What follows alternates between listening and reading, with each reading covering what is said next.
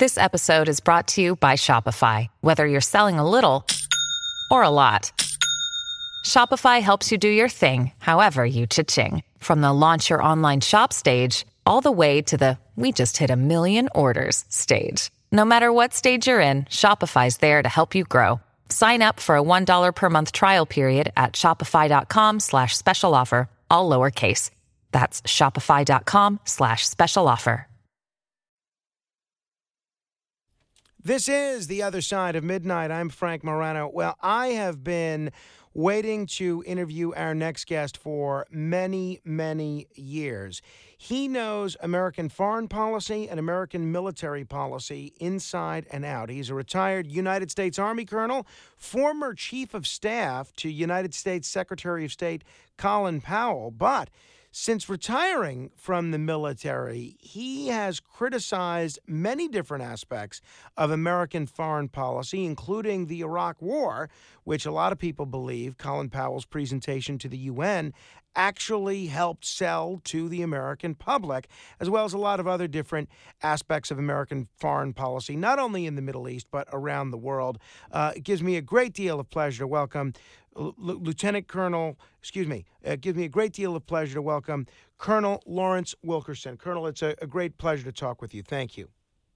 Good to be with you. And let me just add that I was also his special assistant when he was chairman of the Joint Chiefs. And with regard to the Ukraine crisis, that's probably a more uh, enlightening experience, if you will, than any other the uh, I can imagine. So, give me your view of the situation as it stands now. We saw the speech that uh, President Zelensky gave to Congress. He has a lot of people um, in support. It seems more people than ever in support of American American help establishing a no-fly zone over Ukraine, or short of that, at least giving the Ukrainians the weapons that they need in order to set up a no-fly zone themselves. How do you view view the situation as it stands now? A no fly zone, as Secretary Lloyd Austin, Secretary of Defense, has pointed out dramatically, would be a non starter, in my view. It would be a provocation to war, and that would be a provocation to what uh, we talked about yesterday at a meeting downtown. My first meeting in Washington in two years in person uh, with some Soviet experts, Russian experts now. Um, that would probably be a, a lead into a nuclear exchange that might start, very realistically, might start with a low yield tactical nuclear weapon, which is now published doctrine for the Russian military that they will use such a weapon in Kiev or someplace like that. We don't want that because that leads to far greater destruction, maybe even a general use of nuclear weapons over 44 million people in Ukraine. That would be like, in very brutal military realist terms, 44 million people and their duress bringing the rest of the world into nuclear catastrophe. So I am very happy that Joe Biden, as president of the United States right now, understands that progression of events and is going to do all he can to prevent it. That said, Ukraine is a tragedy, and it's a Vladimir Putin uh, introduced tragedy the heads of the Ukrainian head and the Russian head of the Intergovernmental Panel on Climate Change, which published its most devastating report on 28 February, summed it up quite well. Well, brave man, the Russian head of delegation. I wonder if he's still alive if he went back to Moscow. He he condemned his own leader's invasion and said this is distracting. Look at what we're doing. Mm. We're fighting in Ukraine essentially over the fossil fuels that are going to destroy us all. He's right. And the Ukrainian head of delegation, of course, echoed his thoughts. That's the, the essence of this tragedy in language writ large across the globe. It distracts us from more important crises. Tragic as it is, it's not anything more than a transient event in and of itself the bigger crises are staring us in the face. What what what do you think the bigger crises are at the moment? Well, the, the two that bother me every day are the two we talked about yesterday: nuclear weapons, and now we have Russian published military doctrine that they will use tactical nuclear weapons. This is a first since nuclear weapons were invented. Um, we have reposted, if you will, under Donald Trump. We started a trillion dollar plus rehabilitation of our nuclear weapons. One of the purposes is to build a weapon that will counter that weapon for the from the Russians, and that's the reason we abandoned the intermediate intermediate nuclear force treaty, the the really powerful treaty that eliminated a whole sector of nuclear weapons is now gone, and we can build those weapons again. So that's an incredible danger. We've forgotten all the things we learned during the Cold War. The most important point of which was that if we start a nuclear exchange, we're ending human life on this planet. And that's why Biden is so concerned about taking on the Russians directly in Ukraine. Uh, the second crisis is the one I just talked about, the climate crisis. Mm. Read that report. Even the summary, which has to be approved by every nation, but the technical section in particular, which is really down to the nitty gritty, if we go to a 1.5 or a 2.0 world, which we're headed at, that is degrees centigrade rise in temperature, we're going to find it extremely difficult to live. At a 2.0 increase, we're going to find it very difficult, if not impossible, to live in many regions of the world, including the Levant, uh, Middle East, North Africa, uh, probably South America, and so forth. Um, if we go past that, human life beyond mid century is going to be harder and harder and then impossible. And we're very likely headed for three or four degree rise. So those two crises are crises we should be dealing with yesterday. Uh, keeping in mind the Ukraine situation and the first crisis that you just alluded to, I would imagine that means you're probably not in favor of working with the Polish government to help facilitate their transfer of MiGs to Ukrainian military pilots. That's a different matter now. Um, I think that would probably exacerbate more than help the situation, but it's a different matter. I don't think that's as precipitous as it would be if the U.S. were to introduce itself directly into the conflict, like establishing a no fly zone diplomacy is the only way you're really going to end this thing and end it in some way that's livable with and not leading to some of these other deeper crises. And diplomacy has all manner of ways it can go if some very astute people are involved in it. And I'm, there are some people like that in the world. I'm not sure we got any in this country, but there are some in Europe, there's some in Germany and France, and there's some in Russia. Sergei Lavrov is one of them, as much as we might despise him. He's a superb diplomat. Wang Yi from China could be called in on this because I think China is looking at this now with a very, very bifurcated view. They're too close to Putin, and everything Putin is doing right now, and what he's doing is making himself a world pariah, an outcast, is going to reflect on Xi Jinping as the party Congress is coming up and as he's trying to establish his lifelong rule the Politburo might have some second thoughts and third thoughts even about letting him go for another term, indeed letting him go till his till his natural death, because they're seeing what it means for Russia right now with Putin. It's easy to envision Xi Jinping becoming that kind of person as he stays in power endlessly. So China could be an intermediary here. There are diplomatic ways out of this. It would mean Ukraine would have to uh, probably surrender autonomy at least if not all control over some of its oblasts. It might mean that that corridor the Russians have carved out just short of Odessa right now along the Black Sea might have to be surrendered, but it would end the conflict and it would give them something they could live with. Maybe there'd be some low level guerrilla warfare going on in those places. I suspect there would because there are people who won't accept it. But you could handle that. You could work with that. So the only way to really get out of this crisis in a way that doesn't threaten much larger interests is through diplomacy. We're talking with uh, Colonel Lawrence Wilkerson, retired U.S. Army Colonel, distinguished adjunct professor of government and public policy at the College of William and Mary, and former chief of staff to Colin Powell.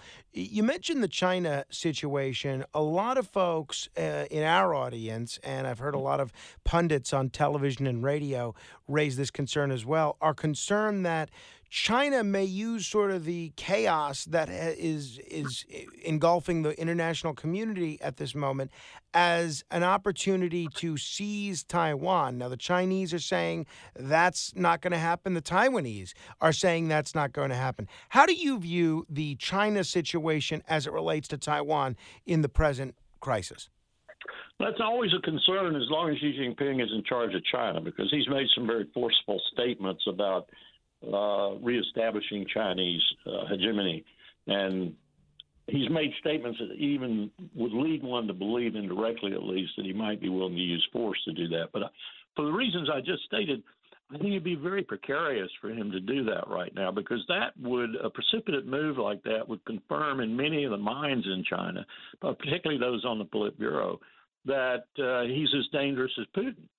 Um, I don't think there's a real appetite in China for using force. They know they're going to be ultimately preponderant in the region. They are already, for all practical purposes. They know that the 23 million people on Taiwan working with them in some sort of cross-strait uh, enterprise, which is what they've been doing. Uh, half of the money coming from Taiwan's interest is shared with China and vice versa because of all the contacts they have cross strait. So it'd be it would be disruptive if something were to happen there, and I think it would mar Xi's career majorly. It might even end his his reign. Um, the Chinese the Chinese have a a more a more uh, variable leadership than we think, even with Xi Jinping being, you know, declared, self-declared uh, a dictator for life. I think they would probably get alarmed at that, and they would probably ease him out. Um, so I, I think he's going to be very circumspect about that. Now, there is one aspect of this that China savors, and that is that and we don't realize how this affected them. When President Obama announced the pivot to Asia, people in this country said, oh, well, we didn't pivot. Well, we did pivot. If you look at what we've done militarily and otherwise, we did pivot, and that alarmed China. So this Ukraine crisis has refocused us on Europe for however long a period, but nonetheless, it's done it. So Beijing's breathing a sigh of relief right now and probably would, in one way, want to see this crisis continue and maybe even deepen, so long as it doesn't mm. go to nuclear warfare, because they lose on that too. But uh, it does take our attention off Asia and put it back on Europe. We, we see a lot of the images coming out of Ukraine, and a lot of Americans are very sympathetic to these Ukrainians that are being killed, and a lot of these Ukrainians that are losing their homes, forced to flee their country. And I, I think it's only natural that a lot of Americans feel the need to want to do something, whether it's something charitable and donating to an aid organization or something public policy wise. And it, yesterday, the uh, you know the government announced, our government announced that they were going to be ramping up what we were going to be sending to the Ukrainians in the form of military aid. Is that going to be helpful? Is that going to help fewer Ukrainians be killed, or is that only going to prolong a crisis that the Ukrainians have no hope of winning? Well, it certainly is at this point in time, and would more so in the future if what you're talking about comes about. We give them more anti-tank missiles, for example. Well, uh, President Biden's indicated that we are right. I mean, he's yeah, indicated it's, we are. It's hurting the Russians. There's no question about that. They've lost far more armor, particularly tanks and soldiers, than they ever envisioned they would. I'm afraid that doesn't mean much to Putin. Being a member of the bureaucracy that he was, the KGB and the spy service, if you will, he has a disdain for the military. He really doesn't. It, it, typically, Russian leaders have a disdain for death in their military. Look at Stalin, two million plus he lost in the Great War. Um, they don't have any problem with sacrificing their youth, but the youth has a problem with being sacrificed. And with social media and all the rest we have today, there are probably a lot of this conscript youth in Ukraine right now who are asking themselves, what the hell am I doing here? Why am I doing this? These people I'm attacking, some of them speak Russian. Some of them confront me in the street and ask me why I'm in their country. I was told this was an exercise. I was told this was something we needed to do, et cetera, et cetera. There are real problems in the Russian ranks right now. So anything that you can do on the ground to help the Ukrainians defend themselves is going to going to give the Russians a lot of trouble. But you need to be negotiating at the time you're doing this. You don't need, as Sun Tzu well said, you don't need to back your enemy into a corner from whence he has no escape, because that makes your enemy desperate. So while you're doing all of this, checkmating them, if you will, on the ground, you need to be talking that using that performance on the ground to bring some kind of pressure so that you can achieve a diplomatic solution of the problem and stop the crisis in its in its most tragic form. What do you think a uh, some sort of a settlement? Let me, let me say one Please. other thing. Uh, the, the humanitarian assistance is absolutely what should be going on. We should be helping refugees. We should be helping uh, children. Uh, we should be helping people to get out of the, the war zone, as it were. We should be doing all these sorts of things. And the Europeans should too, because they're a lot closer to it than we are. What do you think a diplomatic solution would look like? Whether it's something negotiated by the United States or something negotiated by the uh, Israeli prime minister, who seems to be taking the lead in terms of being a mediator between the two countries, what would it look like? Well, let me say something about that. Bennett is just trying to get Israel out, of its own pariah status that Netanyahu's long reign put it into. He'd do anything to get to make Israel look better. I'm not sure he's really doing any kind of negotiating at all that's worth a while. He's getting a lot of publicity for Israel. Um, but what a solution might look like would be something akin to what the Minsk agreement tried to do. Everybody violated it on both sides, but it would be allowing Putin to hold on to those regions that he thinks are so essential to him, principally those two oblasts uh, in the eastern section of Ukraine, which he virtually owned before he even invaded. And I, what I would like to see is some kind of referendum worked out so that in uh, all the places that Putin was allowed to stay, or some Russian force was allowed to stay, or influence was allowed to be established, there's a referendum and you find out what the people want. Now, it probably couldn't be immediately because now even the Russians in those sections would probably vote against Putin. But you want to have something like that eventually confirm the agreement that you set in place, where the people in those areas actually vote and by majority vote say, yes, we'd like to be associated with Russia. But there'd be some autonomy, too. They'd be autonomous from Ukraine, Kiev, the government in Kiev, and also they'd be autonomous from Moscow to a certain extent. And then you just work out the deals like that with the rest of the terrain that by force majeure the Russians actually own at the end when you're negotiating. And you could live with that. And the Ukrainians could live with that. You, as I said, you might have low level guerrilla warfare because there are some Ukrainians who simply aren't going to live with it, like the neo Nazis. Um, but you could probably get it down to the level where you could live with it and, and, and you wouldn't have such a disturbance in the very heart of Europe. Um, that's the kind of deal you're going to have to work out. And if Putin doesn't want to do that, then we're going to have to give him his his incredible defeat because that's what he's going to have. He's not going to control this 44 million person country bigger than Texas. He's simply not. It's going to be Russia's second Afghanistan. And that's worrisome too, because when Russia starts collapsing economically, financially, even even with its people moving into the streets despite the imprisonment and everything, Putin's going to fall. Now, when you make someone that desperate, and you make someone like Putin desperate, watch out. I, I, can imagine. Yeah, that's uh, certainly uh, a, a, degree of unpredictability that uh, we certainly don't need at the moment. You know, when here's I a scary here's a scary thing from the Russian experts who were at the meeting I attended yesterday.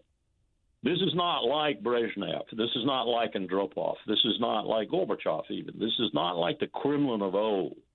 What what Putin has around him are people who are scared to even think about deposing him because the moment they think that way and turn to someone else whose help they might need, that person will turn them in. Mm. That's mm. how tight the group is around Putin, and that's how obeisant they are to him. When I've pointed out that I think some sort of a diplomatic solution would look like basically what Putin has indicated are the conditions for him ending this war, which is recognition of Russian uh, control of Crimea and independence for the Donbass republics while Ukraine swears off joining NATO in the future. A lot of folks say, well, we can't go along with that because that gives Putin what he wants for invading a neighboring country, and that would only embolden him to do that again in other countries in the region. What do you say to that argument that you can't? Other countries, yeah, other countries in the region are NATO members or near NATO members, like Finland Um, if you do it to them, an attack on one is an attack on all. Uh, I'm, I'm I'm sorry to have to say this, but we now have 29 other nations, including Latvia, Estonia, and Lithuania, and Montenegro, whom the American people are signed up to risk nuclear war over. Mm. That's the reality of this wild abandon with which we've expanded NATO. Now, you ask some Texan if he knows where Montenegro is, and he'll laugh at you and say, "No, sorry, show it to me on a map." And then you, when you tell that Texas rancher out there in West Texas that he signed up for nuclear war to defend that country, he's going to laugh your ass off. Yeah, and I that's can tell that, that's what we've done. And I can tell you here in New York, uh, there's not a lot of uh, folks in Brooklyn or Staten Island that are terribly eager to uh, go to war to defend Estonia either.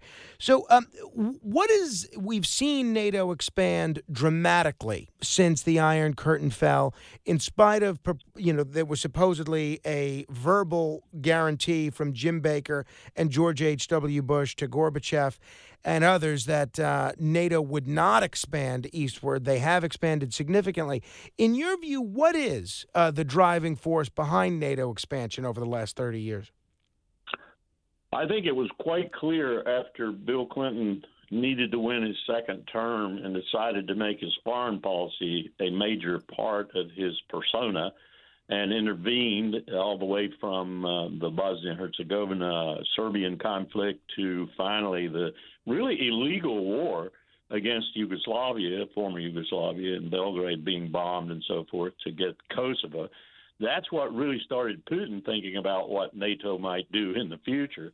And that was the grave move that started the expansion to the point where Lockheed Martin could sell F 16s to Poland and all manner of other people. Georgia, even, my president, George W. Bush, went to Tbilisi, and beside that young president, Saakashvili, essentially said Georgia would be a member of NATO in the future. And look what Putin did. He immediately invaded and took two northern sections of Georgia.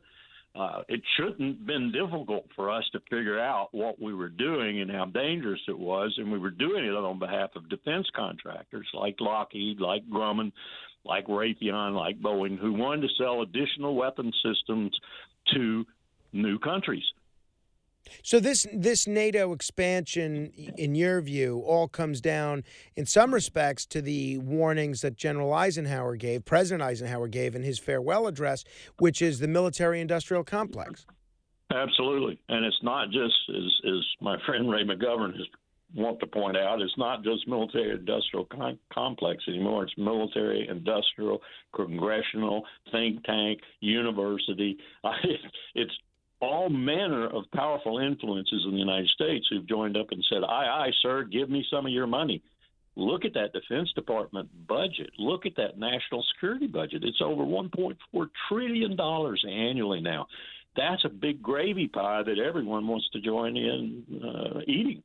Uh, that is for sure. Now, obviously, I share your concerns about uh, NATO expansion, but just to play devil's advocate for a minute, keeping in mind your analysis, which I think most people would have a difficult time finding a hole in the in the logic of it, that uh, Putin won't go into a NATO country like Estonia, Montenegro, Finland, or maybe even a NATO-ish country like Georgia. Um, doesn't that show that the old the, the old uh, fairy tale of the three little pigs, they all want to live in the brick house because it can't be uh, blown down by the big bad wolf? Isn't NATO in this case the brick house? Doesn't that show that it's rational for countries like Ukraine and Georgia to want to be part of NATO because that essentially guarantees you're protected from a Russian invasion?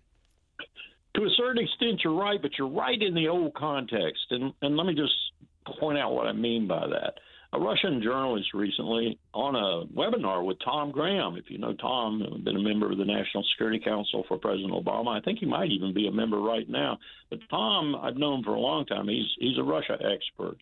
And Fyodor Lukianov, the Russian journalist, said this. He said, "quote The ultimate result of this crisis, the crisis in Ukraine, could be the third reorganization of Euro Atlantic security since the 1940s. I think he's absolutely right.